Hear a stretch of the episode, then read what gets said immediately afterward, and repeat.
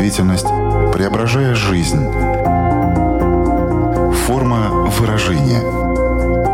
Программа о том, как мы проявляем себя в этом мире.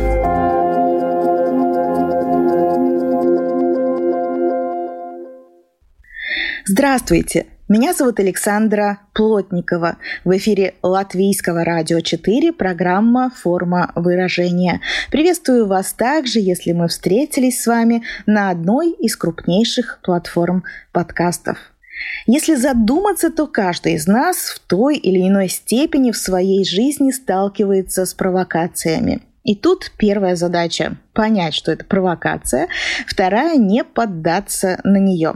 Однако на практике получается, что большинство на провокации все-таки поддается. С чем это связано? Почему в некоторых ситуациях мы довольно спокойно и сдержанно реагируем на провокации, а в других это вызывает яркие эмоции? В чем разница между манипуляцией и провокацией? Что делать, если вы понимаете, что в конкретный момент совершается провокация в ваш адрес? Как реагировать? Правда ли, что провокация как метод используется в психологии? И как именно это происходит? О том, что такое провокация, как ее распознать, как противостоять провокаторам и как применяется провокативная терапия, поговорим в этом выпуске программы. С нами на прямой связи из Лас-Вегаса психолог Оксана Асакаева. Здравствуйте. Здравствуйте, Александра. Мне будет очень приятно поговорить на тему эту, потому что она вызывает сейчас очень много разговоров. И я в последнее время сталкиваюсь с обсуждением и фильма «Триггер», и метода самого. Форма выражения. Вся наша сегодняшняя беседа будет посвящена теме провокации, будем знакомиться с ней поближе, будем рассматривать под лупой ее, но прежде всего, конечно, нам нужно понять, а что такое провокация? На самом деле мы гораздо чаще сталкиваемся в жизни с провокацией, гораздо чаще, чем сами предполагаем, провоцируем людей это определенное действие, да, или какая-то речь, побуждающая к какому-то действию. Интересно, что синоним этого слова — побуждение, возбуждение. То есть, когда мы хотим какой-то результат получить, мы иногда неосознанно используем именно провокацию поэтому мы ее не распознаем. Я считаю, это встроенный механизм, просто все по-разному это используют. Я думаю, что многие могут путать провокацию с манипуляцией. В чем разница между ними? На самом деле, лично для меня, это два очень похожих действия. Это то, что должно привести к какому-то желаемому результату или к какому-то желаемому действию, к какому-то желаемому ответу. Тогда давайте попробуем разобраться в том, как распознать провокацию, есть ли какие-то маркеры, указывающие на то, что это именно она. Самым ярким маркером являются ваши эмоции. Как правило, провокация вызывает какое-то замешательство, либо какие-то яркие чувства. И на самом деле все мы очень четко отслеживаем без каких-то других маркеров, да, что мы чувствуем что-то неприятное или, возможно, непонятное, или мы понимаем где-то внутренне, что это действительно какое-то действие, которое я делать не хочу, но почему-то сейчас чувствую, что как будто что-то меня подталкивает это сделать. Люди могут использовать использовать. А, например, когда они хотят какого-то конфликта, да, я не могу выяснить, э, что между нами происходит, и проявляется такая агрессия, тут же может быть и сарказм, и все что угодно. Э, иногда провокацию используют, чтобы доказать, что я круче. То есть начинают соревноваться, э, используя провокацию. Я вижу, что у вас написано, вы даже себя представляете как провокативный психолог. В принципе, благодаря вот э, фильму «Триггер», который вы также в самом начале назвали, э, многие из нас вообще узнали о таком методе, что он используется в психологии, но я понимаю, что тоже к нему такое противоречивое отношение. Но давайте расскажем, что это за метод такой, как это работает, потому что то, что мы видели в кино, тоже вопрос. Это настолько жестко происходит или провокация провокация в психологии, она бывает и помягче, не только то, что мы там видели. Мы видели, что это очень э, жестко, очень быстро работающий метод. Вот э, расскажите, а как это на практике происходит? Фильм на самом деле мне очень понравился. Это потрясающий фильм, но я практически не увидела там инструментов из провокативной психологии. Главный герой больше использует все-таки как моделирование травмирующих ситуаций. То есть он погружает клиента в травмирующую ситуацию, клиент ее проживает уже из своей взрослой позиции. Да, это бывает неприятно, да, это бывает жестко, и да, это быстрее работает, и здесь непонятно, что будет более жестоко. Э, годами клиента держать в терапии, да, позволять ему жаловаться, страдать, либо погрузить сразу в такой момент, где он сможет перепрожить уже из своего взрослого состояния. Метод, который мы используем, метод Форелли, он все-таки основан больше на юморе и эмпатии. То есть да, мы используем и сарказм, да, мы используем какое-то погружение клиента в травмирующие ситуации, да, мы используем, как говорится, знакомство с его тенями, с его масками, которые он не хочет принимать, но все это делается на основе эмпатии. То есть я клиенту в это время транслирую, что я с тобой, с тобой все нормально, и мы с этим справимся вместе. Оказываю такую внутреннюю ему поддержку. И все-таки э, с юмором, мне кажется, проходить это проще, потому что даже когда клиент куда-то попал, и даже появились слезы, и даже какая-то печаль, горе или что-то еще поднимается, то мы всегда это можем быстро проработать. То есть есть для этого специальные инструменты, их очень много, и они действительно работают быстрее. Даже иногда мы не можем формировать запрос, потому что клиент не всегда знает, э, что с ним, чего он хочет. Он не всегда в контакте со своими чувствами. И здесь вот в классической терапии, например, я год ходила, просто жаловалась, и меня слушали и поддерживали. Вот для меня, как для человека быстрого, желающего всегда получить результат чуть быстрее, для меня все-таки провокативный метод подошел больше как для клиента и как для специалиста. Нельзя применять провокацию, когда она неуместна. Терапия — это все таки контакт двух людей, основанный на эмпатии, понимании и в первую очередь поддержке. Поэтому, когда клиент приходит в каком-то состоянии, где его уже не нужно провоцировать, он уже там, куда мне нужно его привести э, в процессе терапии, чтобы перепрожить какие-то чувства. Поэтому, э, естественно, я использую разные методы, и классические, и в том числе телесно-ориентированную терапию, моделирование, образная терапия. Сейчас я дополнительно обучаюсь расстановкам. Там еще разнообразные инструменты, которые я сейчас буду использовать. Нельзя все время провоцировать человека, даже если это будет мягко и с юмором. Вы сказали, что ваша задача, даже используя такой метод, как провокативная психология, все-таки поддержать человека. Получается такое отличие от классической провокации, потому что когда ну, провокатор хочет добиться своей цели, то его ведь целью не является поддержать человека, его цель добиться чего-то своего. Да, в жизни это немножко по-другому проявляется. То есть провоцируя, человек действительно хочет получить что-то свое и вывести на какие-то действия, эмоции или что-то еще. По сути, это очень похоже, потому что в терапии мы тоже хотим получить какие-то действия, вывести человека на какие-то определенные эмоции и получить какие-то результаты и действия. В жизни, конечно, вряд ли человек испытывает какую-то эмпатию, но здесь у меня есть такое мнение. Мы всегда притягиваем то, что нам необходимо в данный момент. То есть нельзя спровоцировать человека, если он на это не провоцируется. То есть если мне не попадает в какую-то травму, провокация, я на нее не среагирую. Если, например, человек привык делать то, что ему говорят, и он очень такой ведомый, и им легко манипулировать, то любой человек, даже не провокатор и не манипулятор, будет получать от него что-то свое.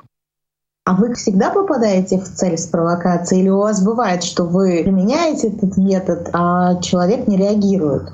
Конечно, не всегда. Но я обычный человек, и когда я в терапии, я, конечно, нахожусь в другом состоянии. Это такая диада с клиентом. Я стараюсь его чувствовать в том плане, что мне нужно попасть в его карту для начала, а потом и помочь ему эту карту расширить. И здесь бывают прям такие интересные попадания, что я, например, использую какую-то фразу или какой-то пример, а человек озвучивает, что это прям из его жизни, из его детства, фраза его там родных, значимых взрослых, родителей, или там это мультфильм, который он смотрел смотрел в детстве, это был его любимый мультфильм. То есть здесь идет какая-то информация, когда ты находишься в процессе, в одном поле с клиентом, вот в этой диаде, как будто бы что-то подгружается, и слова идут сами. И если вот этот процесс не останавливать и не начинать думать, так, какой вот сейчас взять инструмент или что-то еще, то есть саму себя не тормозить, то это как будто само течет, это как будто само дается.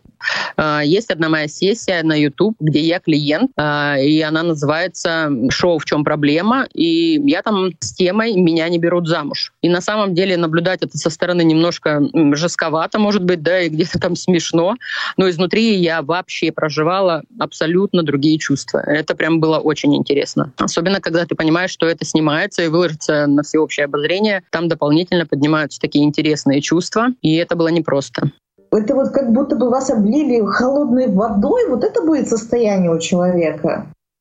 Нет, нет, Александр, это будет состояние замешательства, эм, чтобы как раз вот наш хитрый мозг, который удерживает старые связи, какие-то паттерны, да, какие-то установки, он не хочет это отпускать, ему совсем невыгодно, чтобы это разрушалось, потому что для него это про выживание, про дополнительную трату энергии. И когда он находится в замешательстве и подгружает новые какие-то факты, которые могут быть даже нереалистичны, то есть есть такой инструмент идиотские решения, где ты предлагаешь человеку абсолютно какие-то нереальные рациональные способы решить его проблему, и начинается замешательство. Э, мозг выхватывает и начинает связывать несвязуемое, и в этот момент как раз идет вот это изменение восприятия и расширение карты. И это очень круто наблюдать. Это видно по движению тела, по выражению лица, по каким-то еще микродвижениям. Да? И я очень внимательно всегда в процессе четко наблюдаю за клиентом, наблюдаю за собой и за процессом, который сейчас между нами происходит.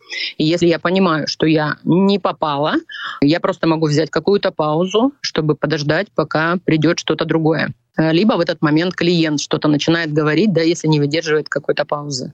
Поэтому это можно перепрожить и получить новый опыт, и потом обычно клиенты несут это уже в жизни, используют это в отношениях с другими людьми. Когда используется провокация в качестве инструмента психологии, не бывает ли такого, что человек, которому это применяется, может обидеться? терапии клиент может не только обижаться, а на терапевта он может на него злиться, он может в него влюбляться. Все те же самые отношения он будет переносить на терапию. И это тоже очень важный момент. Если клиент обижается на терапевта, как в обычной жизни на его обиду отреагируют? Один человек разозлится, другой просто не станет дальше в этом разбираться. Третий как-то тоже на него обидится.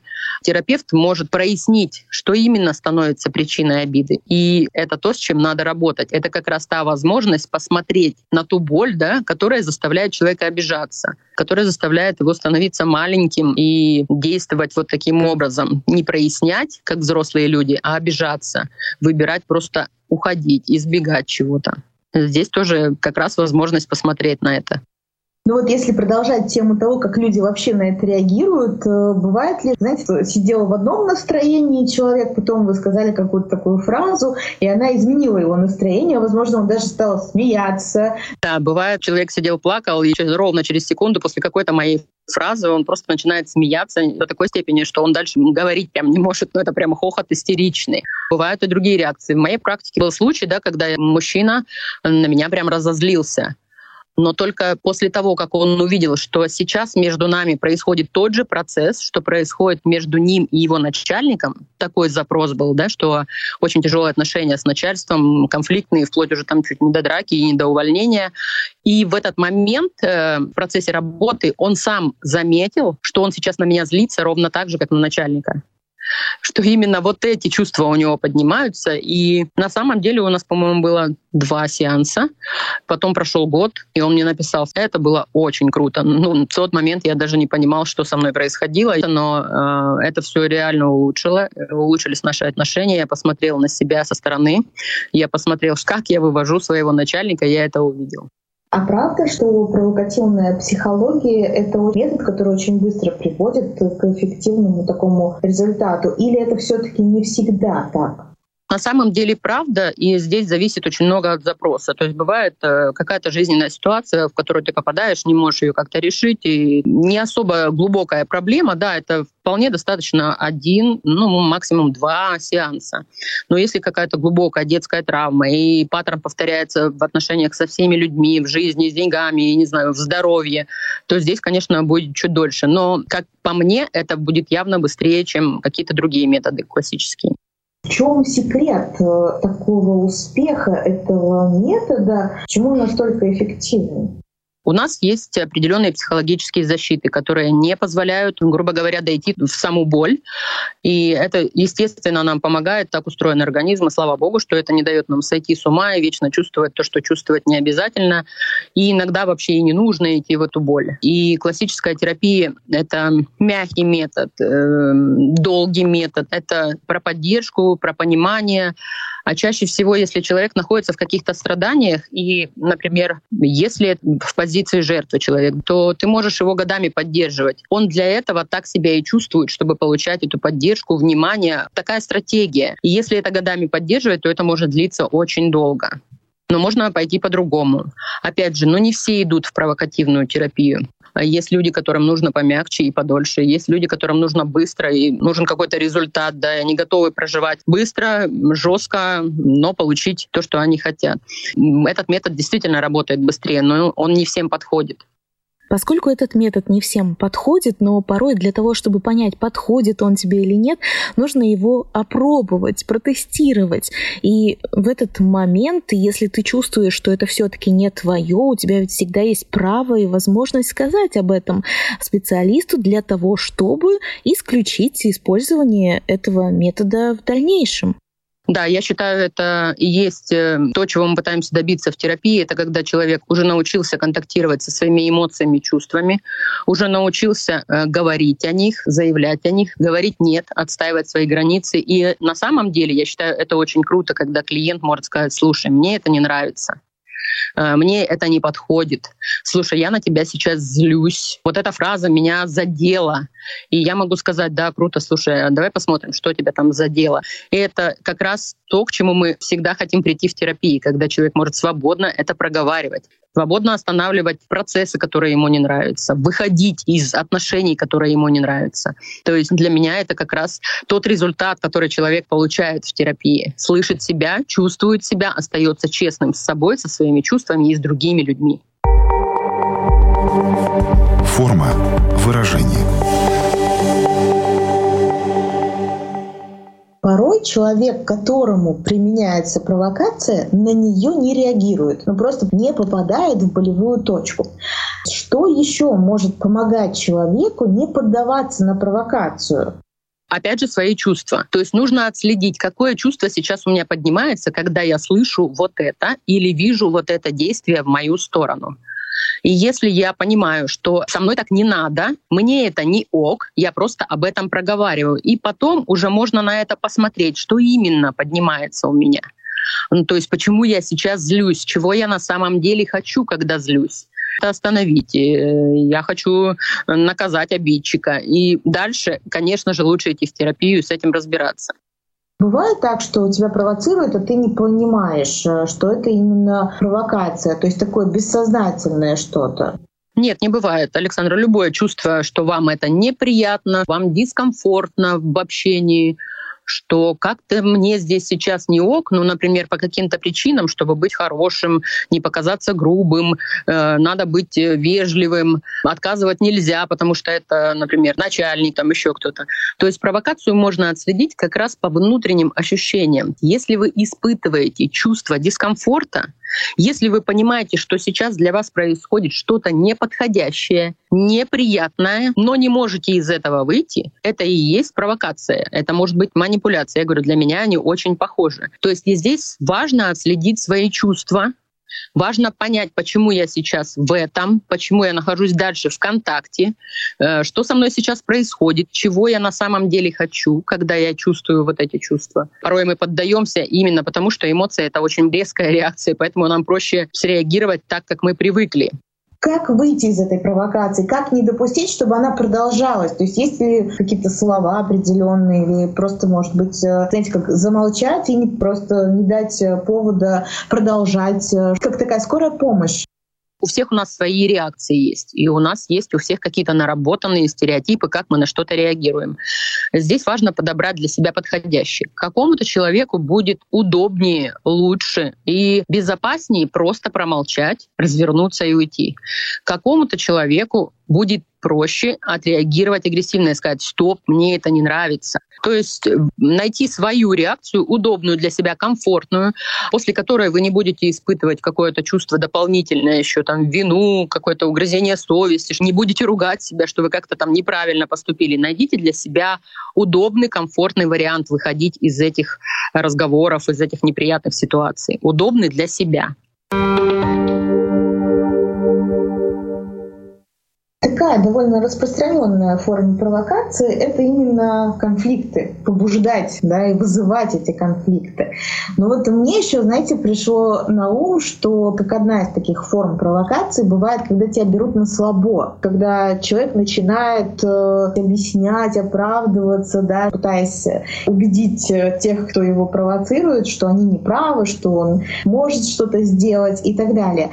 Почему люди ведутся на такую форму провокации? Если ты самодостаточный, если ты считаешь, что тебе никому ничего доказывать не нужно, то ты и не поведешься на это, или это какой-то азарт, который включается, и ты хочешь что-то кому-то доказать? Если человек самодостаточный, если он знает свою ценность, э, у него нормально все с самооценкой, и он знает, кто он, э, он на эту провокацию не поведется. То есть он даже не заметит, не будет ничего доказывать и точно не будет э, в это играться. Ну а если, конечно, есть какие-то сомнения, и провокатор попал прямо в ту точку, кстати, в сессиях очень часто мы как раз сталкиваемся с таким, например, когда ты человеку говоришь, да ты просто жадный, как ты только свою жадину признаешь, все, все сразу наладится в жизни.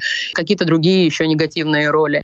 И человек не хочет признавать это. Но на самом деле где-то внутри он себя за это ругает, например, да, там за жадность или там ругает себя за какую-то еще слабость или там за какое-то еще свое качество, считает его каким-то неправильным, не знаю, неодобряемым. И тогда, да, провокатор точно попав туда, попадет вот и может манипулировать на вот это слабо. Ну, то есть, ну ты же не такой, или я ошибаюсь. И тогда да, человек, который не уверен, что он не такой, он начнет доказывать. Это правда. Может ли провокация приобретать, знаете, еще такую форму, как соблазн? То есть, когда тебя провоцируют на какие-то необдуманные действия, поступки, может быть, те же деньги, статус, то есть такая приманка используется для соблазнения. Кто на эту приманку больше поведется? Это опять-таки как такое э, слабое место твое находится, ну, то есть то, куда можно надавить, и ты, соответственно, поэтому на это реагируешь. Да, именно. Э, мы не реагируем на вещи, которые нас не цепляют. Где-то я слышала очень интересное такое сравнение. Если у тебя есть крючок, а у кого-то есть что на этот крючок накинуть, вы обязательно встретитесь и обязательно повзаимодействуете. И если ты на это не обратишь внимания, что у тебя есть, например, такой крючок, то ты встретишь еще людей, которые тебе накинут на это. То есть и пока тебе это не надоест, и ты с этим что-то не начнешь делать. Это на самом деле так и есть. Провокация — это всегда будет история про то, чтобы вызвать у другого человека эмоции. То есть это всегда будет связано с какими-то яркими эмоциями. Где-то стыд, где-то чувство вины, где-то, возможно, даже радость. Но это всегда будет что-то яркое, да, я думаю, что именно для этого и создается какой-то такой процесс, да, чтобы более ярко получить что-то, какую-то эмоцию, чувство, там, действие какое-то. То есть, э, если обратиться к термину провокация, то это побуждение, возбуждение. То есть здесь чуть-чуть больше энергии, чем в каких-то обычных диалогах, действиях и в чем-то еще. Провокация — это когда мы хотим вызвать самые разные эмоции. А вот что касается игнорирования, будет ли это, скажем, такой самой эффективной техникой, как противостоять э, провокации? Вот тебя пытаются на нее вывести, а нужно просто проигнорировать. Всегда ли это будет настолько эффективно или надо искать вот свой уникальный метод, который подходит конкретно тебе? Игнорирование — это неплохой выход из ситуации, именно провокационной. Но э, здесь нужно еще понимать момент, э, что будешь испытывать после этого игнорирования, для чего ты его используешь, чтобы как бы оградить себя от дальнейшего конфликта, или ты намеренно показываешь, демонстрируешь какую-то свою значимость и превосходство над этой ситуацией, над человеком, над чем-то еще, потому что игнорирование может вызвать еще больше агрессии. Мы знаем игнорирование как вид психологического насилия, и поэтому можно получить обратную реакцию. Да? И часто люди используют игнорирование, чтобы наоборот еще больше вызвать эмоции у оппонента. Провокации и агрессия, они так э, тоже переплетаются иногда в каких-то ситуациях? Ну, если говорить о той провокации, которая в жизни, да, я считаю, что это вообще напрямую связано. То есть провокация — это большая энергия, сильная энергия, это агрессивная энергия. А у нас агрессия — это энергия достижений и энергия получений, сексуальности. Поэтому, да, когда человек пользуется провокацией, он очень хорошо владеет этой энергией. То есть он именно таким способом умеет добиваться своих целей, именно таким способом умеет получать то, что он хочет. Вообще можно как-то охарактеризовать тех людей, которые становятся провокаторами по типу личности, по складу характера. Они же все равно какую-то потребность свою э, удовлетворяют в этом, провоцируя других людей на что-то. Ну, я считаю, что провокации в жизни происходят в обе стороны. И мы часто людей провоцируем, и люди нас провоцируют. Если вы говорите о такой намеренной, специальной провокации, вот именно посыл такой, да, получить то, что я хочу, именно провоцируя других людей, то здесь, конечно, нужно посмотреть, что там за этим стоит. За этим тоже может что угодно стоять. И соревнования, как говорится, со своими родителями, э, и со своими там братьями, сестрами, и агрессия какая-то подавленная, да, и вот она вот так проявляется резко и неожиданно. И это может быть достигаторство, ну, то есть такой способ получения, достижения своей цели. Э, есть, например, вариант, что человек просто любит самоутверждаться за счет других людей таким способом, но здесь надо смотреть тогда самооценку, да. Много разных вариантов. Я, например, в своей жизни ни разу не встречала человека, который прям двигается постоянно на провокациях. Мы все в тот или иной момент жизни можем быть жертвами, можем быть провокаторами, можем быть спасателями. В процессе жизни мы меняем роли, и у нас их очень много. И еще раз скажу, да, что мы не замечаем иногда, как мы провоцируем. Опять же, я могу не предполагать какое-то провоцирование, я могу не хотеть специально кого-то задеть, но человек заденется об это сам, если у него есть чем задеться. Да, и как раз-таки хотела спросить вас, э, ну, можно ли утверждать, что все мы немножко провокаторы, и все мы порой жертвы провокации, и в целом я понимаю, что да, так это работает, и порой мы не можем это отследить, то есть тут нет такого прям четкого разделения, все зависит от ситуации, от обстоятельств и так далее. Если про провокаторов мы все-таки сейчас немножко побольше да, поговорили, на второй стороне весов, да, вот есть у нас жертва провокации, кто все-таки больше склонен становиться этой жертвой. Это тоже будет зависеть именно от конкретной какой-то ситуации, да, от твоих болевых точек, куда попадает эта провокация. Или есть люди, которые, ну, не знаю, может, с низкой самооценкой, которые всегда будут на себя примерять роль жертвы провокации мы можем неосознанно спровоцировать человека, то есть попасть ему в какую-то травму, и в этот момент э, человек автоматически нас сделает каким-то монстром, э, потому что ему сейчас больно. Но, например, у меня такой цели не было. И если я попадаю в такую ситуацию, я начинаю чувствовать, что я действительно какой-то монстр, и у меня появляется чувство вины, вот он этот взаимный процесс. То есть, опять же, вот эти два человека именно поэтому и встретились, чтобы вот посмотреть друг через друга свои какие-то внутренние вещи, на которые он не обращал внимания. И как я считаю, что мы в жизни просто так вообще ни с кем не встречаемся. И если, например, я в жизни все время встречаю людей, которые меня провоцируют, или, например, я все время провоцирую людей, и люди от меня убегают, чувствуют себя обиженными, то здесь просто нужно посмотреть, что во мне такое сейчас происходит. Нужно с этим повзаимодействовать, признать какие-то, может быть, вещи в себе, нужно с чем-то поработать. Каким последствиям в целом э, может приводить вот это состояние, в которое тебя ввергает э, провокация других людей? Но если мы говорим о том, что ты испытываешь чувство вины, стыда и так далее, вот как понять, что надо обязательно обратиться за помощью к специалисту? Сожалению, вообще мы так устроены, почему-то мы недавно об этом тоже с коллегами говорили, что пока мы не доходим до какой-то пиковой точки, когда уже прям невыносимо, и ты уже там в каком-то ужасном состоянии, я не знаю, все потерял, друзей, работу, деньги, сам себя уже потерял, и тебе уже ужасно плохо, и близко депрессия, то, может быть, ты там уже и вот только тогда почему-то мы идем к специалистам. Я думаю, что можно гораздо раньше эти вещи распознавать и разбираться с ними чуть-чуть раньше, не доводить это все до какого-то состояния такого, да, где ты уже еле-еле выкарабкиваешься. Да, это может быть депрессия, какой-то стресс и какое-то дно. Мы говорили о том, что каждый из нас сталкивается с провокацией в той или иной степени.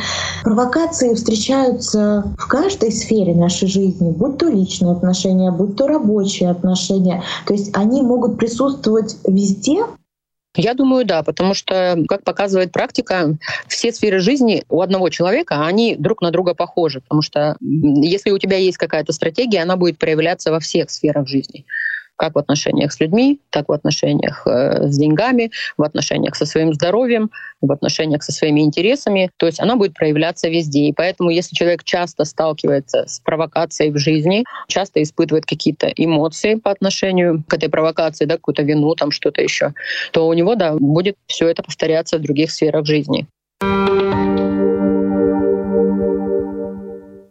Мы несколько раз сегодня вспоминали сериал «Триггер». Я хочу еще добавить в нашу эту копилочку, что есть такой фильм, тоже сериал, называется «Провокатор». Он рассказывает о том, как э, с помощью провокации как раз-таки торжествует справедливость. Да? Это такой э, сериал о том, как ловят разных недобросовестных людей, и, соответственно, они получают по заслугам. Так что у каждой э, медали две стороны, и у провокации тоже. То есть есть там и позитивная сторона.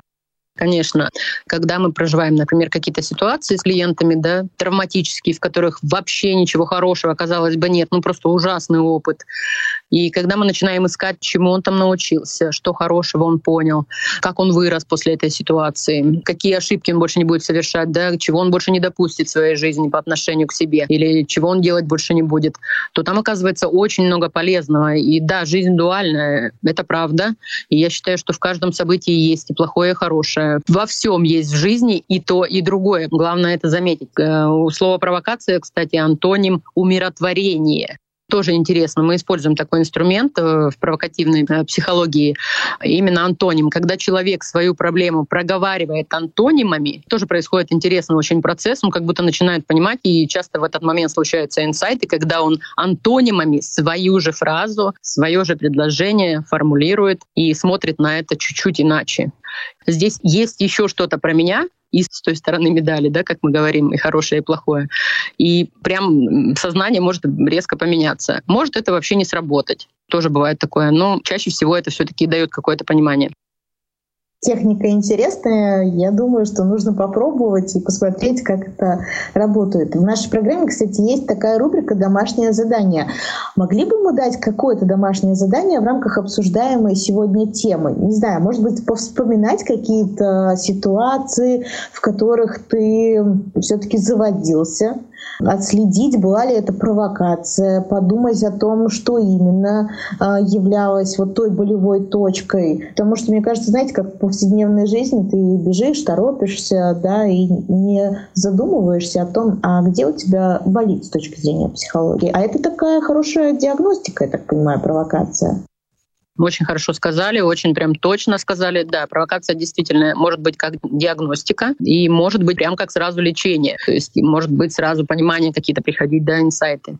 Домашнее задание, да, для начала нужно понять, что для меня является провокацией. То есть в чем я вижу провокацию от других людей. Это такой первый интересный вопрос, где можно прям посидеть и подумать, а что я считаю провокацией. Потому что, например, то, что для меня является провокацией, для вас вполне может быть ну, вообще никак. И наоборот каких людей я считаю провокаторами, какие конкретно действия делает человек, когда я вижу в этом провокацию, как я реагирую на эти действия? И посмотреть почему, какие чувства у меня поднимаются в этом взаимодействии?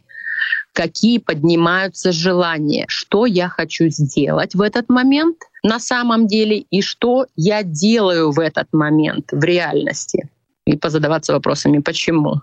Поотслеживать, что будет происходить в процессе этого исследования. Попробовать отследить свои чувства, эмоции и тоже их записать.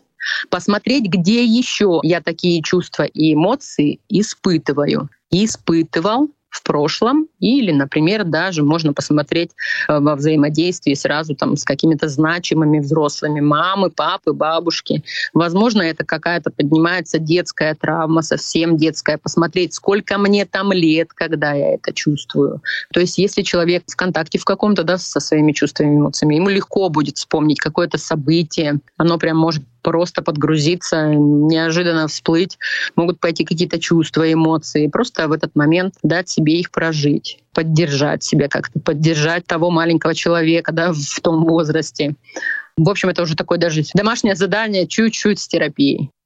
А можно ли провокацию в качестве терапии использовать в домашних условиях в том плане, что, ну вот если приходит кто-то из близких э, домой и в каком-то он не том настроении и так далее, то есть есть ли что-то, что можно сказать ему, что можно сделать в качестве провокации, но чтобы она помогла? Или все-таки не нужно экспериментировать со своими близкими. Оставим это для психологов, которые умеют э, с этим инструментом обращаться. Можно в домашних условиях с этим поэкспериментировать, чтобы добиться какого-то эффекта? Или не стоит? Ну, я бы здесь сразу задала вопрос, а зачем нужно делать что-то с другим человеком? Он пришел в плохом настроении, допустим, да, или что-то делает то, что мне не нравится. Почему сразу возникает мысль сделать что-то с другим человеком, а не с собой? Ну, это вот всегда такая интересная история. Ну, мы все так живем, нас всех так научали. И только, наверное, в процессе какой-то долгой терапии или какой-то долгой работы над собой, узнаванием себя, начинаешь понимать, что с другими людьми ничего, в принципе, сделать нельзя. И если вот так в домашних условиях просто по неопытности попробовать что-то применить, даже если я сейчас скажу какой-то алгоритм для конкретно какой-то ситуации, то можно получить и по шапке. ну, то есть, потому что реакция человека может быть вообще непредсказуемой. То есть даже если мы долго живем с человеком, и нам кажется, что мы его знаем, мы его не знаем, потому что Первое всегда, вот да, с чем мы сталкиваемся в терапии, мы и себя не знаем. И мы не можем знать других людей, если мы не знаем даже себя. На самом деле это увлекательный процесс длиной в жизнь, когда ты узнаешь себя, учишься взаимодействовать с собой, и только тогда начинаешь наслаждаться процессом взаимодействия с другими людьми. На этой замечательной ноте мы закончим наш сегодняшний разговор. Напомню всем, что сегодня вместе с нами была психолог Оксана Асакаева. Резюмируя все то, что мы сегодня обсудили, Оксана, хочется ли вам еще в заключении что-то добавить, прям очень подчеркнуть какую-то мысль, выделить ее, или просто пожелать нашим слушателям? Это мой первый опыт, и я очень благодарна, Александра, вам за приглашение и благодарна каждому, кто прослушает наше интервью. А хочется, конечно, чтобы вы что-то для себя полезное взяли, возможно, что-то про себя услышали, возможно, что-то увидели про себя и попробовали как-то с этим повзаимодействовать в жизни. Да, я тоже надеюсь, что наша программа будет иметь продолжение в том плане, что каждый, кто ее прослушал, захочет более углубленно, возможно, изучить эту тему или какие-то знания, полученные сегодня, перенести в свою жизнь. То есть, чтобы то, что вы прослушали, и сегодня было такой теорией, как-то помогло вам и на практике. Ну а ровно через неделю я, Александра Плотникова, буду снова ждать вас на радиоволнах или на крупнейших крупнейших платформах подкастов Apple, Google, Spotify уже с новой темой для размышлений. Хорошей вам недели. Пока-пока. Отражая время, изображая действительность, преображая жизнь.